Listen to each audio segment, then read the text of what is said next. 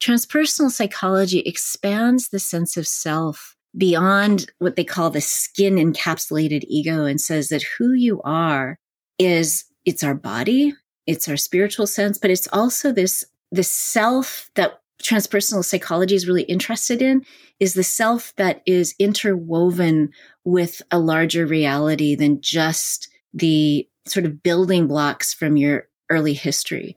So it's both a theory, it's practices, and it's a way of relating and knowing our experience as a being that is much more vast than our biography.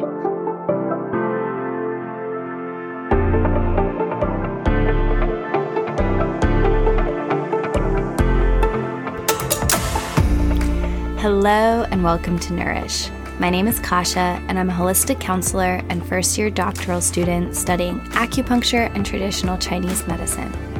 My mission with this podcast is to share the stories of inspiring humans who have discovered that elusive state of balance between the Western concept of success with more Eastern philosophies of inner knowing and spirituality.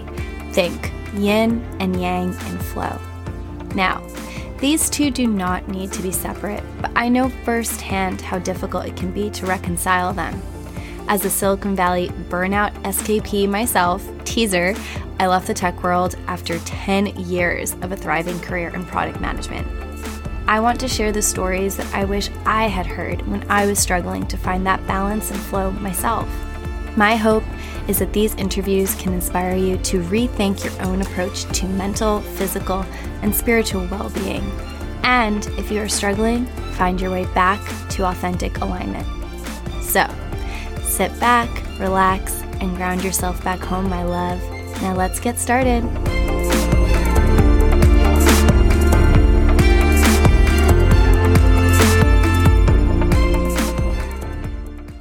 Everyone, and welcome back to Nourish.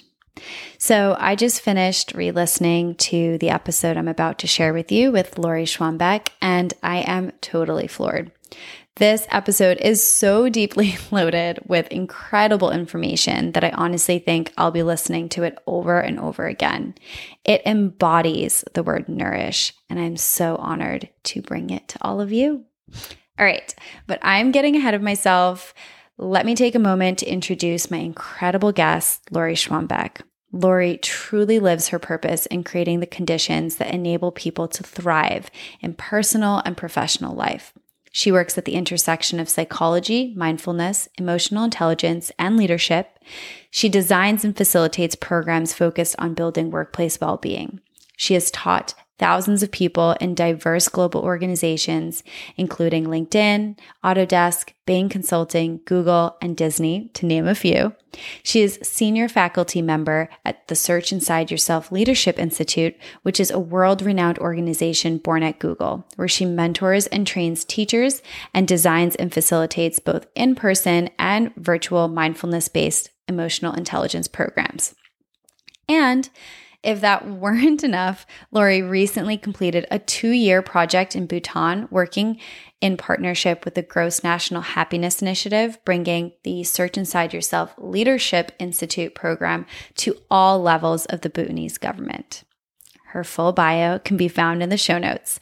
But the last little nugget I want to add is that Lori is my therapist, which is why this conversation is so, on a personal level, deeply nourishing to share with you. She's supported and really helped me evolve through what I'm going to call my most difficult, groundbreaking, and most incredible years of my life. This episode is almost as incredible as she is. We cover finding your life's purpose, understanding the self from the perspective of transpersonal psychology, the keys to healing your subconscious blocks, how to live in alignment with nature, cultivating compassion and self awareness, the science behind motivation and ancestral trauma, and so much more. All these topics are discussed through the lens of psychology with a dose of science sprinkled in there. What an episode! I know you're going to love it. Now let's get into it.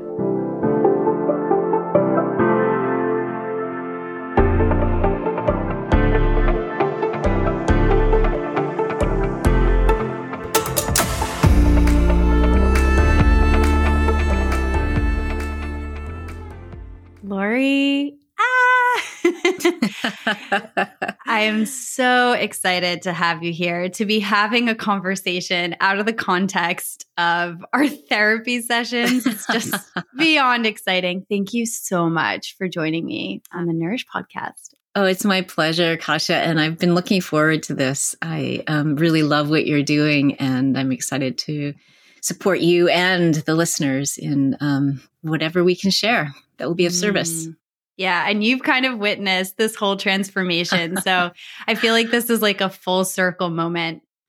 All right. But before we dive into the questions, and you know, I have a lot, I would like to kick it off with a question that I ask each and every guest. And that is what are three words that you would use to describe yourself? I just love this question. And the words that bubble up first, I would say playful, playful slash sarcastic, but playful, optimistic, and loving. Mm. Oh, I love that. And I love hearing this, like from the context of, you know, being your um, client, your patient, what, whatever, what have you. And so this is just so amazing to like hear this other side because as I definitely would give you the loving and all the rest, but like playful, I was like, whoa, Lori coming at me here. Surprise. Okay. Well, I love that. So let's dive into it. You are a psychotherapist, executive leadership coach, and you currently spend your work days in between your own private practice, leading retreats at beautiful places like Esalen, Canyon Ranch, and or facilitating, well, actually, you design and facilitate mindfulness based emotional intelligence programs in organizations worldwide.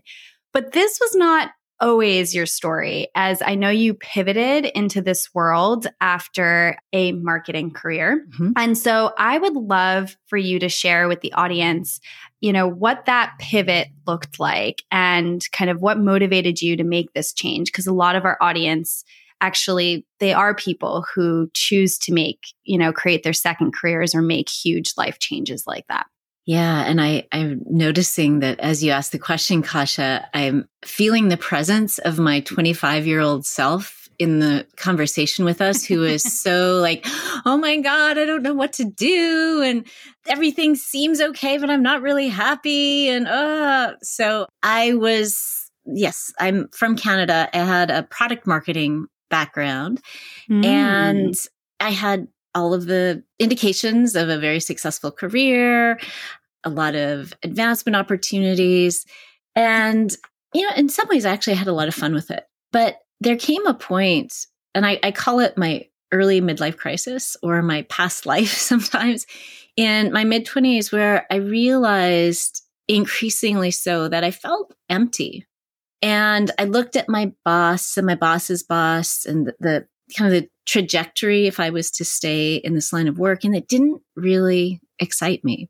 And, you know, so I did what I think a lot of people do is thinking, well, if I accomplish more, like the more, more, more, then maybe I'll be satisfied. So I worked harder. I got, you know, raises, got promotions. And there's still this sense of emptiness. And yet it was confusing because from the outside, everybody was looking at me saying, oh, you're so successful. And so there's a lot of admiration that I was receiving, especially from my family and growing up, as many of us do, we are so shaped by the expectations and norms, whether they're overt and expressed or just what we see uh, from our family. So I was doing all the right things and still there was this emptiness. then one day I was going for a walk. Actually, I was going for a run at that time along the Bow River in Calgary, Alberta, where I was living. And I saw an older woman sitting on a bench overlooking the river. And I say older, she's maybe my age now. I don't know. At that time, she seemed older. But I just had the thought, I wonder what she's thinking about. And I was musing on my run and I thought, oh, I bet she's thinking about her life. And when I am that woman sitting by the river, like thinking back on my life, what will I be thinking about? And you know, at that time I was very, I knew what kind of car I wanted to get. I had, was like the neighborhood I wanted to buy a house in. I was very focused on the markers of success in terms of consumption and things. And I thought, I'm not going to be thinking about those things. I'm going to be thinking about the impact I had and the people in my life. And it was just really one of those aha moments where it felt like some larger wisdom came through me. And I, I really thought about like, what is it that I love about my work? Because I actually did like a lot of what I did. It was creative. But what I loved the most were the people and having conversations and connecting with people. And I am endlessly curious about people. People fascinate me.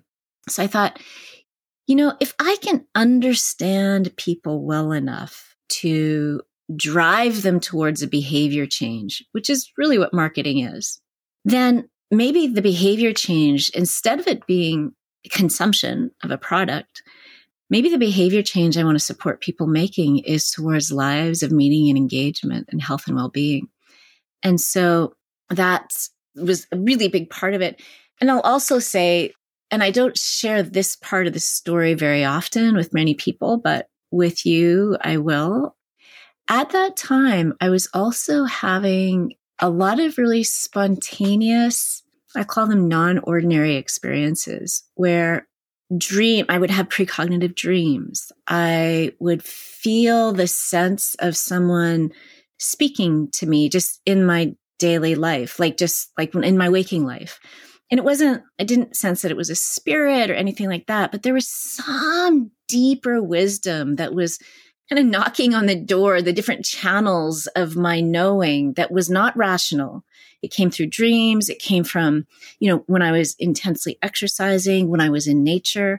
And I just really felt the presence of a wisdom much larger than my, both my rational mind and the self that has been constructed by living a life that I thought everybody thought I should. There's something bigger that was saying, Hey, pay attention. And like, I'm hearing myself say this now and I'm like, oh, I don't, for whatever reason, it's coming right now. But I became, again, curious. I would probably add that to one of my words as well of describing myself. I was really curious, like, what is this? And I became less and less interested in the world of consumption, the world of business, and more and more interested in what it means to be human with all of these different dimensions of our experience. And so that led me, my combination of being curious about people, wanting to support people, curiosity about the non rational world led me to study something called transpersonal psychology, which is really an exploration of what it means to be human beyond our personal narrative. So it goes beyond any kind of trauma history or anything that a lot of psychology focuses on to include the dimensions of ourself that you know the physical the spiritual. So that's that. Oh my gosh. Ah! Well first of all lori thank you for sharing that like that entire story. And you know that since you know me personally that that to hear you say that is just so validating because as I reflect on many pivotal moments in my life, not just even the recent ones, like I can so relate to that. And so to have you, who I so deeply respect and admire, kind of come at this from not just like your personal perspective, but also your professional perspective to share that is just incredibly validating. And I know that a lot of people listening will feel the same way. So the transition period, right? How was that?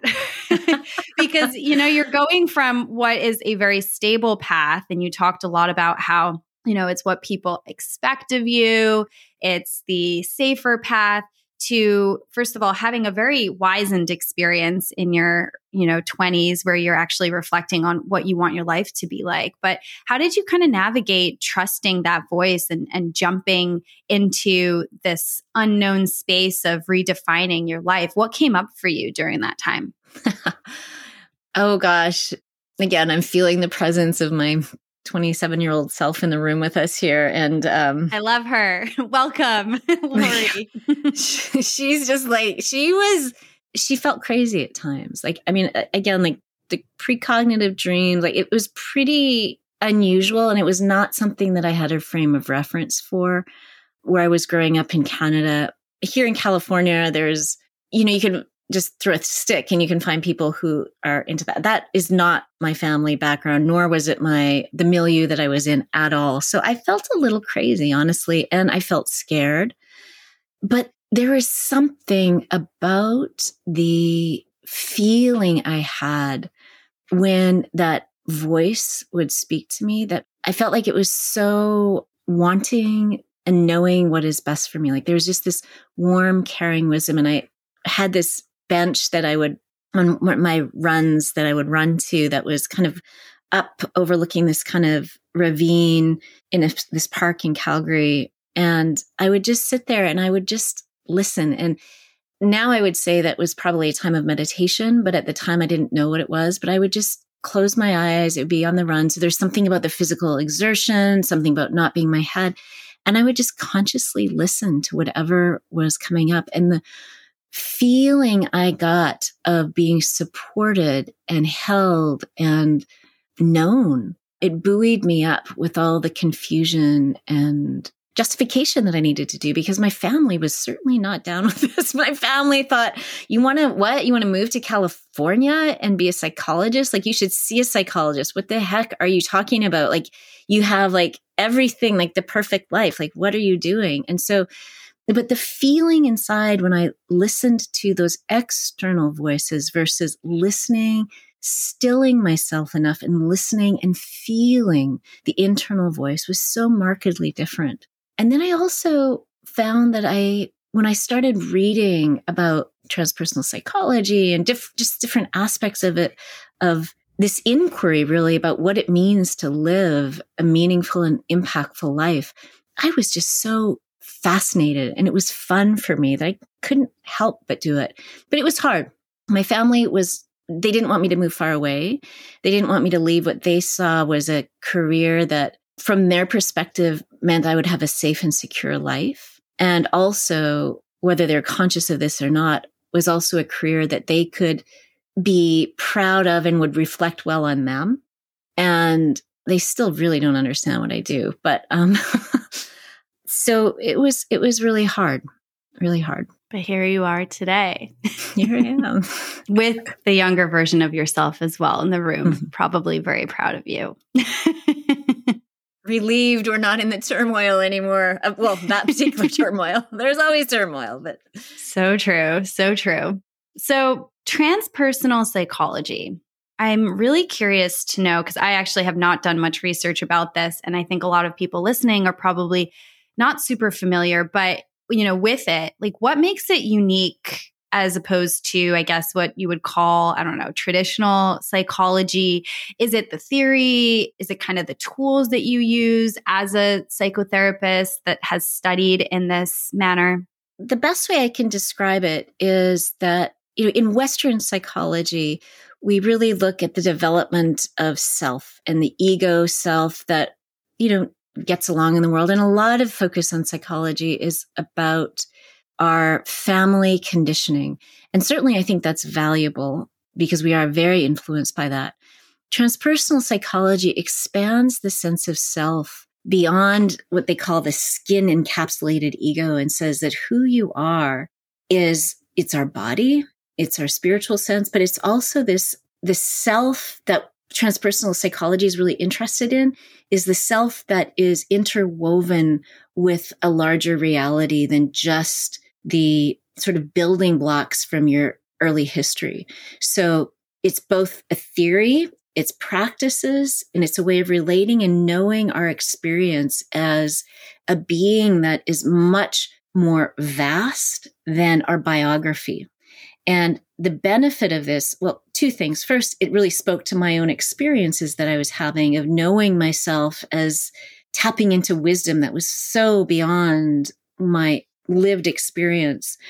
But also, when we know ourselves as something beyond our biography, we can also tap into resources that are beyond what we might feel. So I feel connected to like a bigger field of life force. I feel connected to ancestral wisdom. I feel connected to nature because I am that. I'm not just the building blocks of the story of my life.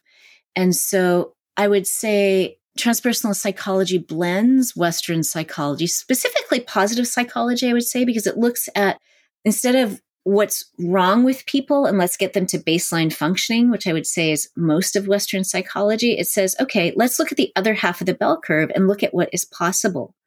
So the best correlate I would say in our Western framework would be positive psychology, and it weaves in in that. But it also draws upon psychology, spirituality from other cultures, from other parts of the world who conceptualize the self as much more than just our biography.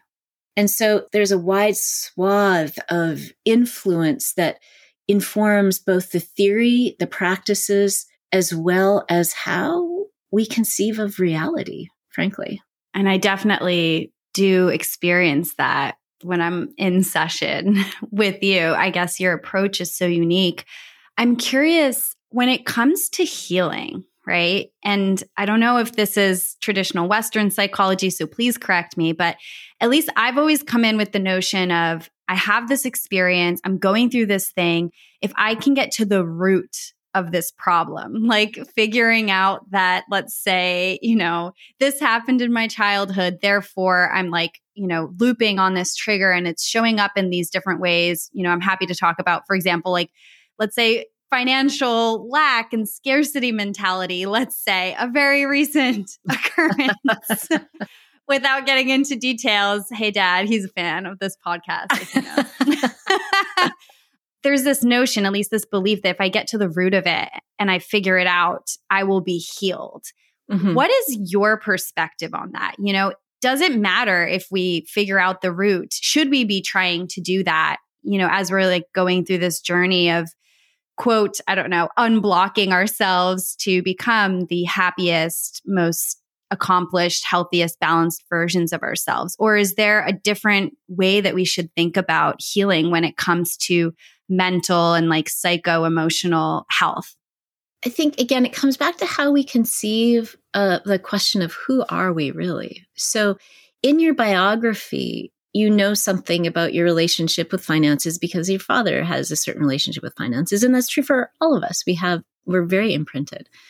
But as you and I have talked about, there's also ancestral knowledge, and this is not certainly like Western psychology part of it is starting to open up to intergenerational trauma and the transmission of belief systems, ways of being, or physiology, nervous system that gets carried through the generations. So we could get to the root of what we can know in our rational mind, but the root is so much deeper. The root goes all the way back to the first bacteria that photosynthesized and expelled oxygen as a byproduct.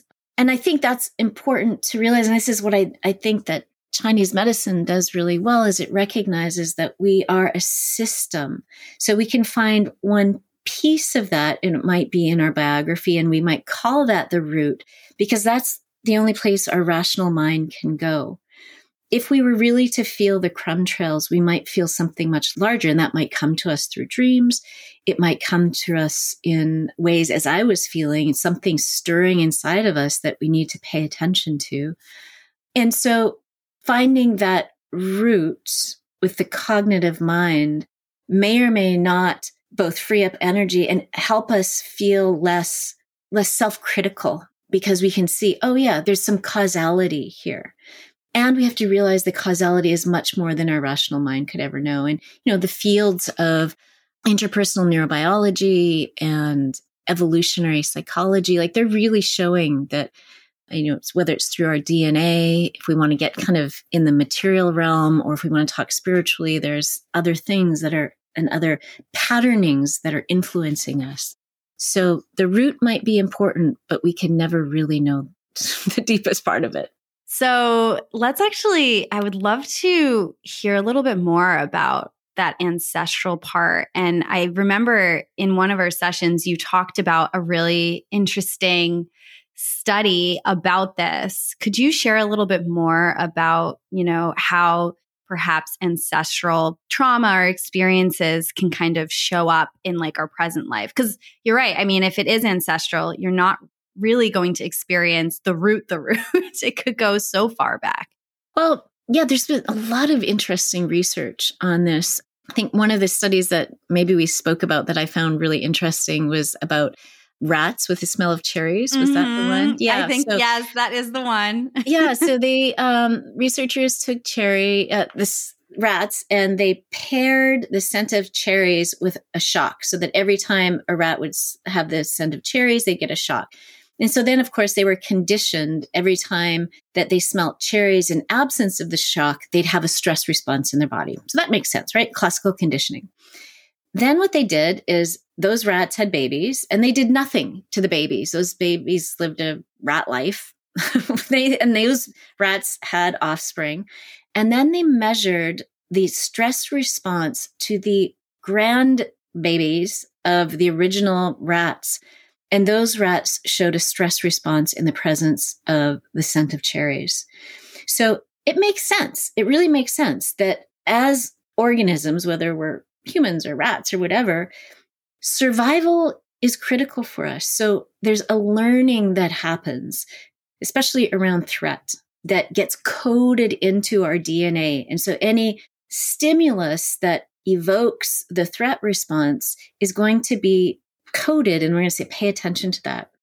A more, a less rat oriented example is a research studies done with people who struggle with eating disorders or obesity that their grandparents generally went through some kind of food related trauma. So famine, for example, and then that gets carried through. They've looked at Holocaust survivors. And again, the grandchildren of Holocaust survivors uh, tend to have higher levels of anxiety and depression. And so, you know, it's just, this is how we've learned as species, whether it's human species or animal species or plant species. The Suzanne Simard and her uh, research at UBC looking at trees and how they pass down knowledge through their their lineage as well it's how we survive.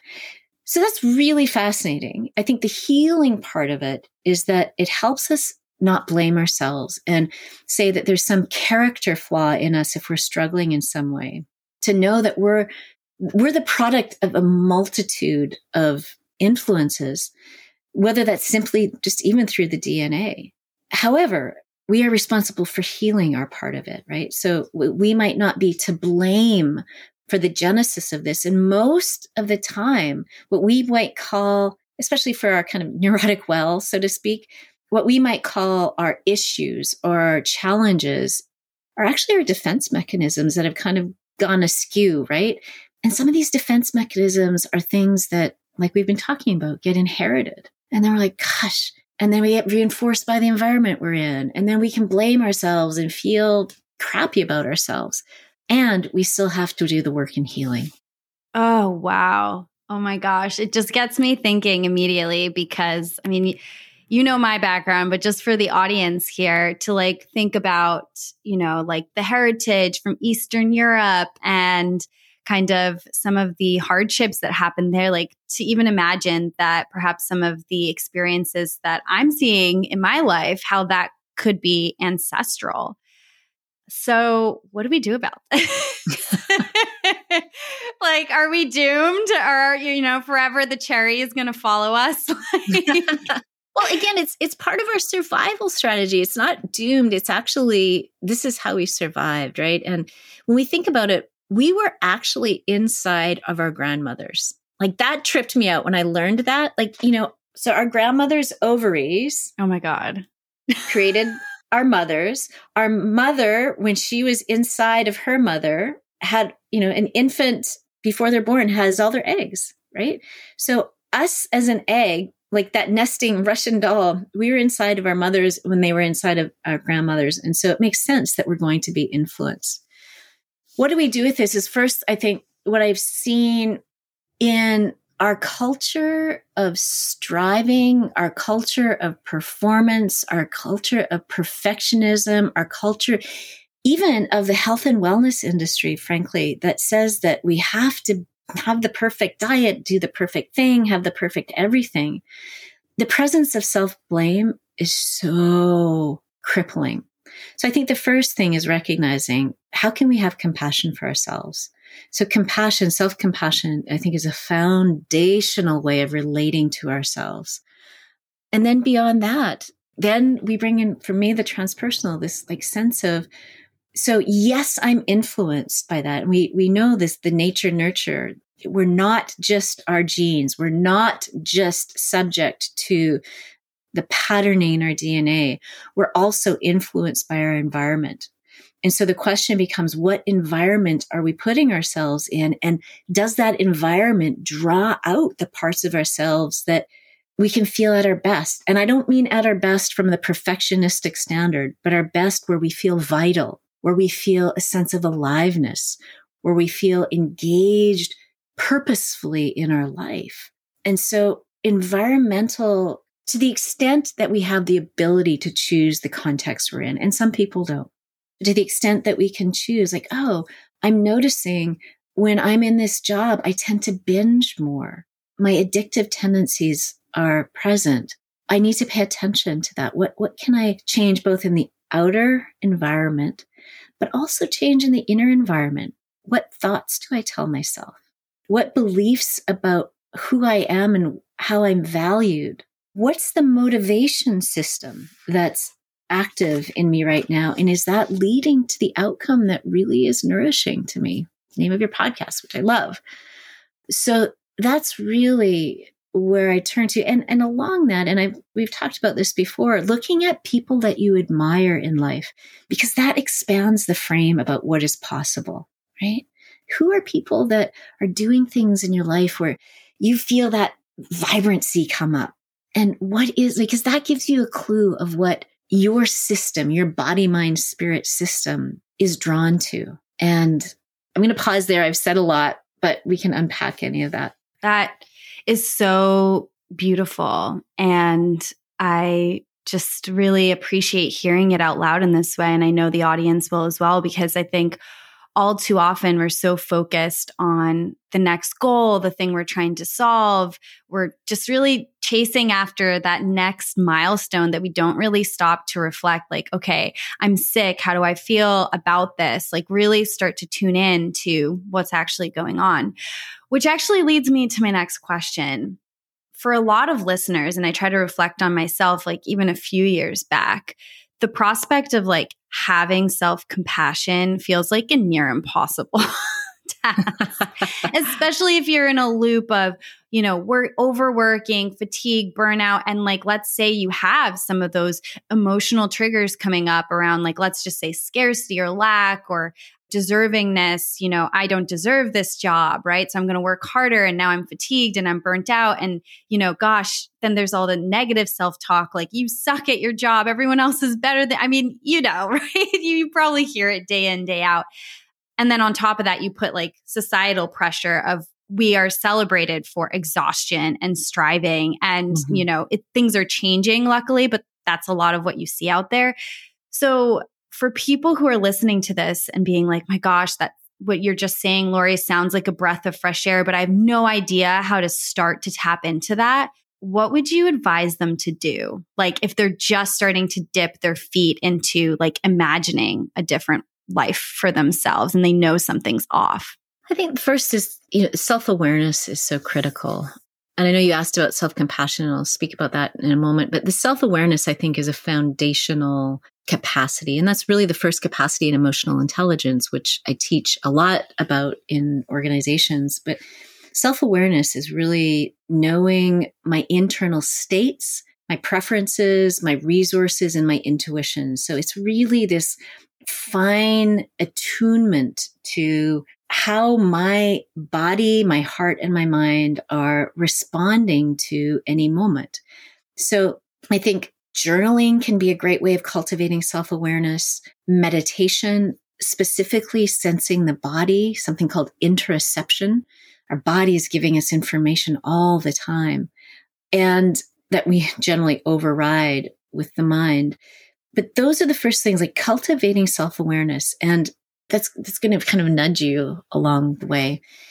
A really important part of self-awareness, Kasha, is looking at what your motivational system is that is operating. And I'm doing some research right now, or some work right now with researcher Dr. Tania Singer, who's one of the world's research, uh, leading researchers on compassion and self compassion. She studies motivational systems and how they impact the brain and our neurochemistry and ultimately our behavior. And so for you, for me, for our listeners, to ask the question, like, what motivational system is driving what I'm doing? And so let me tell you the three motivational systems. The first is incentive focused. And this is oriented around achievement, consumption, power, very familiar for most of us, right? It's goal driven. There's a sense of wanting or craving with it. And that's connected to the dopamine system. So it becomes very addictive because we want something, we're, we're anticipating there's going to be a reward, right? Incentive focused. If the belief happens, or if we don't achieve it, or the comparing mind comes in and we see that we're not enough, what that activates is it's activates our threat response because our sense of self or identity is threatened, right? So the lack of success, shall we say, in the incentive model activates the second motivational system, which is the threat system. And this is very much that fight flight, right? We might be motivated through anger. We might be motivated through fear. So this is the approach, the avoid, or the freeze. And this maps on to the amygdala, that part, and high cortisol and stress levels. The third motivational system is what she calls our socially focused emotion, motivational systems. And this is the affiliation motivation system, which is I want to belong and I want other people to like me. And the care motivation system. And that's really, I'm motivated by altruism or the care of others. And this is really this is connected to the opioid system in the brain. When this system is activated, we feel better. It's very like it calms pain, oxytocin floods. So none of these systems in and of themselves are bad or wrong. But if we're over indexed on one of them, we're out of balance. And that that doesn't work. So to really look at yourself, like what motivation system is activated in what I'm doing and what would it be like to make a decision to take a step being supported by one of the other motivation systems? So, specific example. If you, like many people are, motivated by the incentive focused achievement, status, power, right? And you feel that craving, the not enough, the wanting. Okay, I recognize that. And this is where self compassion, we're not judging it. It's what's reinforced in our culture what would it be like to activate more socially focused? What would it be like to extend acts of kindness or compassion? Okay, well, today I'm going to work. I'm going to do my high pressure job, but I'm going to pause to check in with my teammates and ask them, Hey, how are you doing? I know we've been working remotely for a long time. How's it going for you? Or I know your daughter just graduated from high school. How was that for you?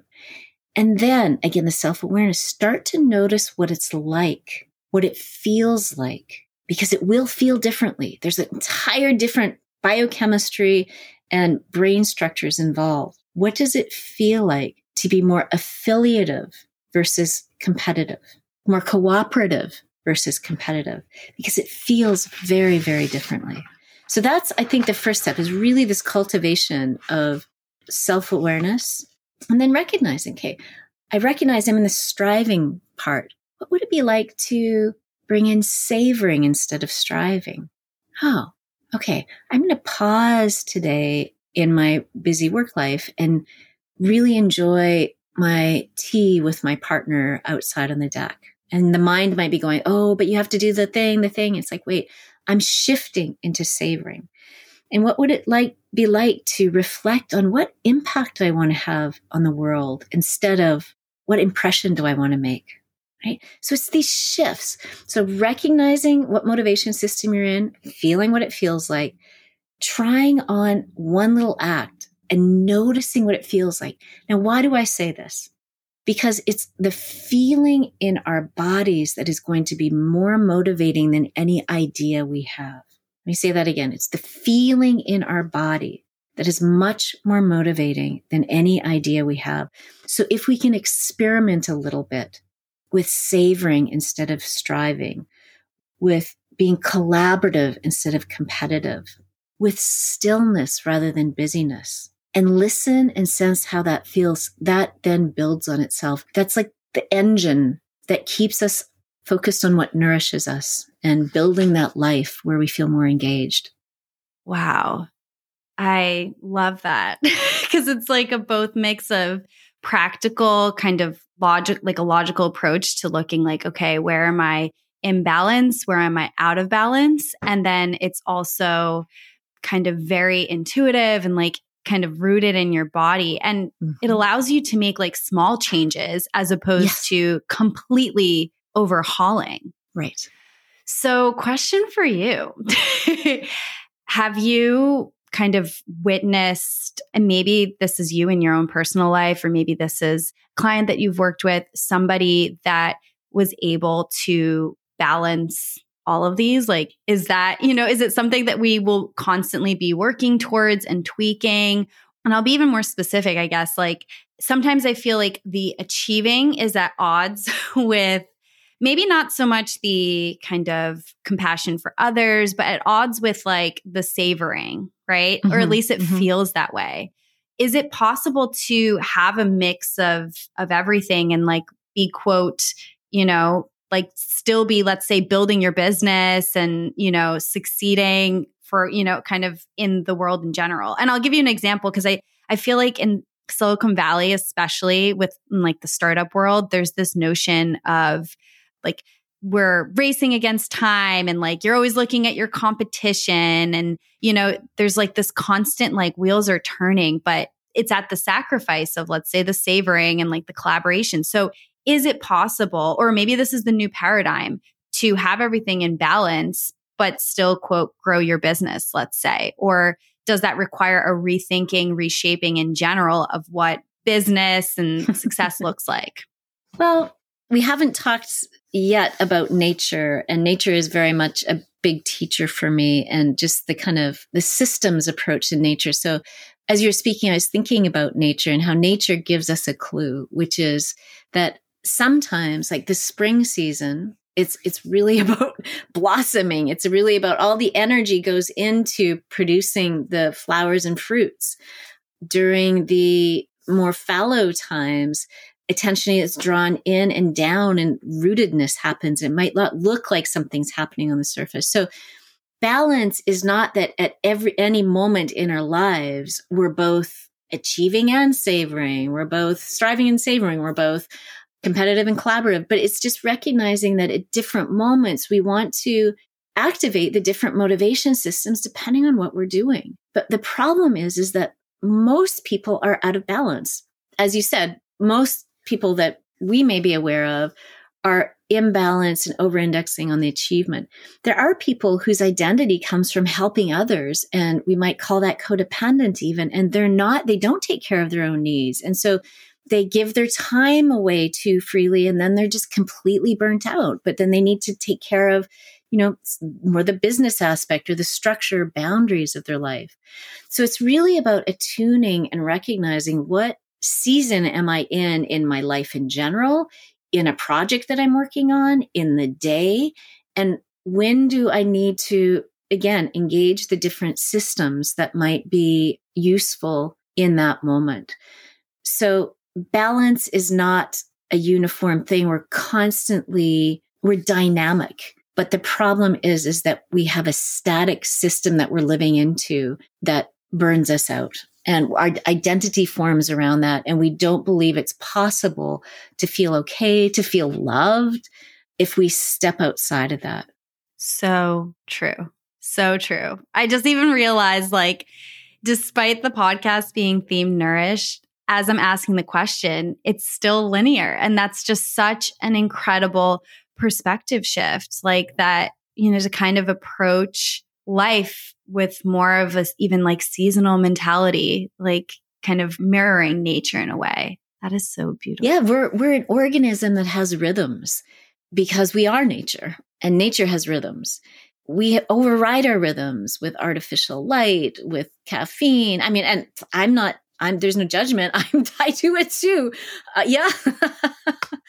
with, you know, just I often talk about the metaphor, and maybe I've used this with you before about how we give all our energy to our fruits and flowers and we starve our roots. And the roots, the fruits and flowers are our accomplishments in our life, what other people value, what other people can see, what other people can appreciate.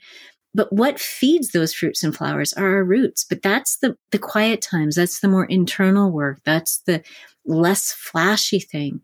And so it really, it's a necessity to tend to the roots of our lives and know that our rhythms are going to be very different than other people's rhythms. And this is, you know, you asked about self compassion earlier. This is a part of it, of recognizing that we each have unique needs at different times. The comparing mind comes in when we compare ourselves to other people's rhythms, other people's fruits and flowers. And self compassion is recognizing that, oh, I'm actually a unique human being, but just like everybody else, I have unique needs. And it's actually important to tend to them. That's beautiful.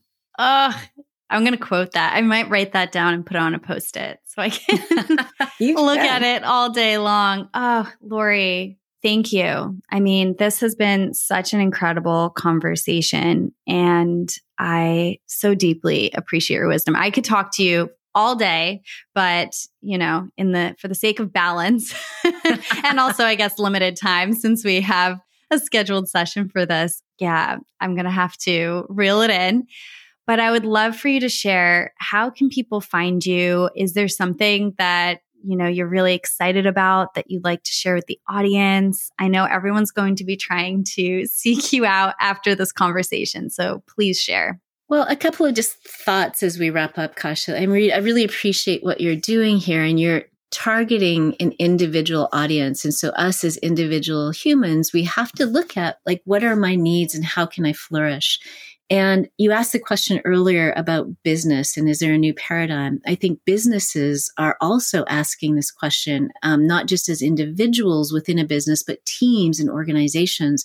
What do we need as an entity, whether it's a team or an organization, to flourish, to, you know, that the be regenerative in how we approach ourselves as humans. And I do think that there is a recognition within organizations that we need to be aware of this because the rates of depression, disengagement, anxiety are just skyrocketing right now. So what you're doing at an individual level, I'm seeing people also do collectively, which is recognizing as humans we've tried to attune ourselves to the machine and now virtual world.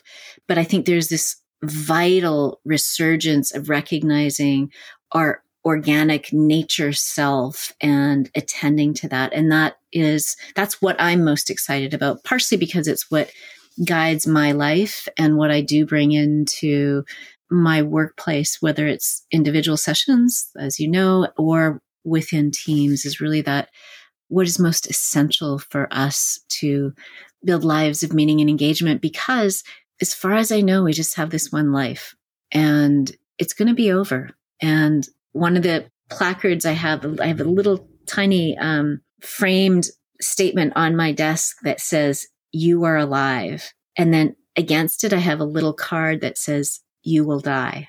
And just that knowing that we're here right now and it's not going to last forever. How do I want to live, as Mary Oliver, the poet says, our one wild and precious life? So I just want to thank you for what you're doing, Kasha, and recognize your courage as you step out into listening to that deeper call, that question of how does life want to live through you? Not just what do I want to do with this life? That's the wrong question. But how does life want to express itself through this unique and beautiful human that you are? So if people want to find me, they can find me on my website, lorischwanbeck.com. I've got some stuff there, but I've got to push myself to be a little bit more self promoting, a little on the down low. I will link it all. And oh my gosh, I just want to extend that question that you just shared with me to the entire audience. I feel like that is such a beautiful question to reflect on. You know, how does life want to live through you? Yeah. Ah, I love that. I love that. Ah, uh, Lori, thank you so, so much. This was such a beautiful conversation. It's a delight, Kasha. And again, just really deep blessings to you on your journey um, as you listen to the call. Mm. Thanks, everybody, for tuning in, and see you next time.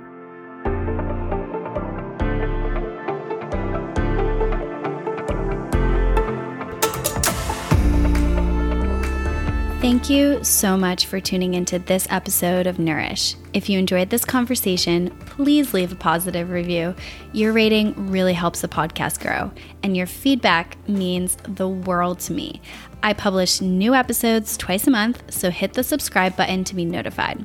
Finally, if you'd like to learn more about the work I do as a holistic counselor or to connect, please head over to my website or my Instagram at Mira underscore wellness underscore co.